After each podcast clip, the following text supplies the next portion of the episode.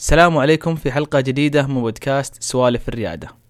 عنوان حلقة اليوم تضاعفت الإيرادات ثلاث مرات بسبب زر واحد. تجد في مقالة مدونة لهذه الحلقة جميع الروابط التي لها علاقة بها.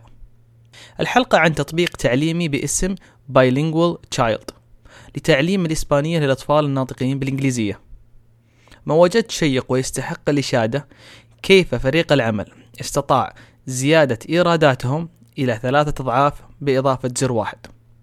المهم ليس الزر بقدر الإمكان ولكن الطريق والدروس التي تعلمها الفريق وصولا لتلك المرحلة وهي ما سوف أركز عليه في هذه الحلقة.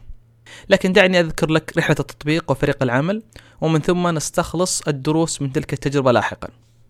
البداية كانت فقط تجربة كما يذكر مؤسس المشروع في مقالته وتم الانتهاء من بناء التطبيق في ست أسابيع. يمكنك تحميل التطبيق مجانا ويشمل كتاب تفاعلي وعشرة كلمات مجانا. وإذا أردت كان هناك كتابان آخران يمكنك شراهما من خلال التطبيق بقيمة دولار فاصلة تسعة وتسعين سنت.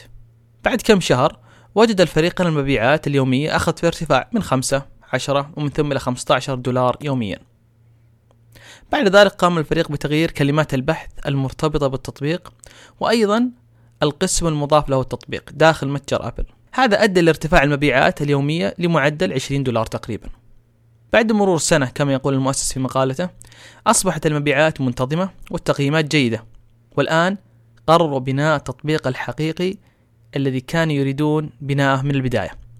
فقد انتهت فترة التجربة وتم التحقق من جدول العمل على وقت الكريسماس قاموا مرة أخرى بتعديل كلمات البحث التطبيق داخل المتجر. ورفعوا سعر الكتاب من دولار فاصلة تسعة وتسعين سنت إلى دولارين فاصل تسعة وتسعين سنت.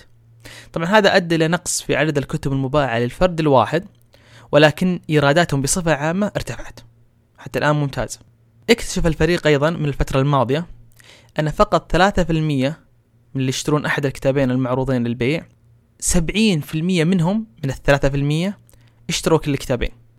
لذلك افترض الفريق لو أن لديهم كمية أكثر من الكتب ممكن ينتج عنها عمليات شراء أكثر.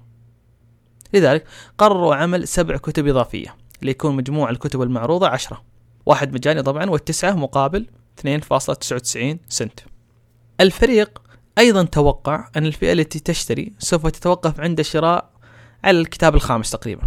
مما يعني أنهم على الأقل سوف يحصلون 14 دولار فاصلة 95 وهي حصيلة ضرب خمس كتب مباعة في دولارين فاصلة تسعة وتسعين وهذا فقط عشرين في المية من مجمل في المية اللي كانوا يشترون أول لكن حدث شيء مميز عندما تحدثوا لمؤسس آخر في قطاع مختلف وهو في التجارة الإلكترونية ومتخصص في بيع الملابس الرسمية الخاصة لمدارس الثانوية. عندما ذكر لهم أنهم حققوا مبيعات أكثر عندما عرضوا زر اشتر المجموعة كلها. فبدلا من أن يشتري الآباء الأمهات الأجداد والجدات تلك الأزياء لأولادهم أو أحفادهم كقطع متفرقة ممكن يشتروا القطعة ككاملة بسعر واحد ومخفض طبعا فريق Bilingual Child قرر عمل نفس الخطة. عرضوا جميع الكتب المخصصة للبيع ووضعوا مقابلها سعر مخفض بقيمة 12 دولار فاصلة 99 أي أنك تستطيع شراء جميع الكتب المعروضة للبيع بسعر مخفض وبزر واحد.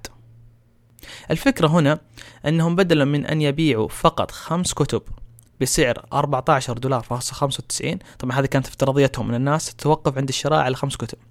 وبكمية قليلة ممكن أن يبيعوا جميع الكتب وبكمية أكثر. يعني عمليات البيع تكون أكثر. صح أن السعر أقل اللي هو 12 دولار فاصلة 99 ولكن عملية البيع سوف تكون أكثر.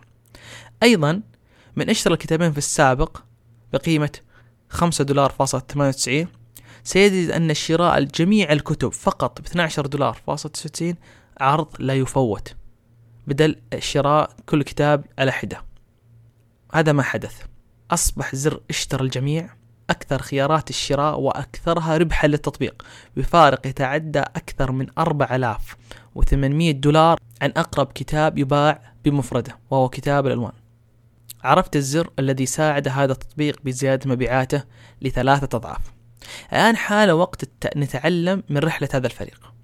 النقطة الأولى النسخة الأولى التي تم بناءها في ست أسابيع تمثل فكرة مبسطة لرؤيتهم وكانت عبارة عن تجربة وهذا ما يسمى المنتج بصورته الجوهرية الأساسية Minimum Viable Product MVP بعد التحقق من أن هناك مشكلة تحتاج لحل سوق وصورة أفضل لكيف يكون يكون الحل قاموا ببناء المنتج بالطريقة التي كانوا يتمنون ولكن الآن بثقة أكبر من السابق.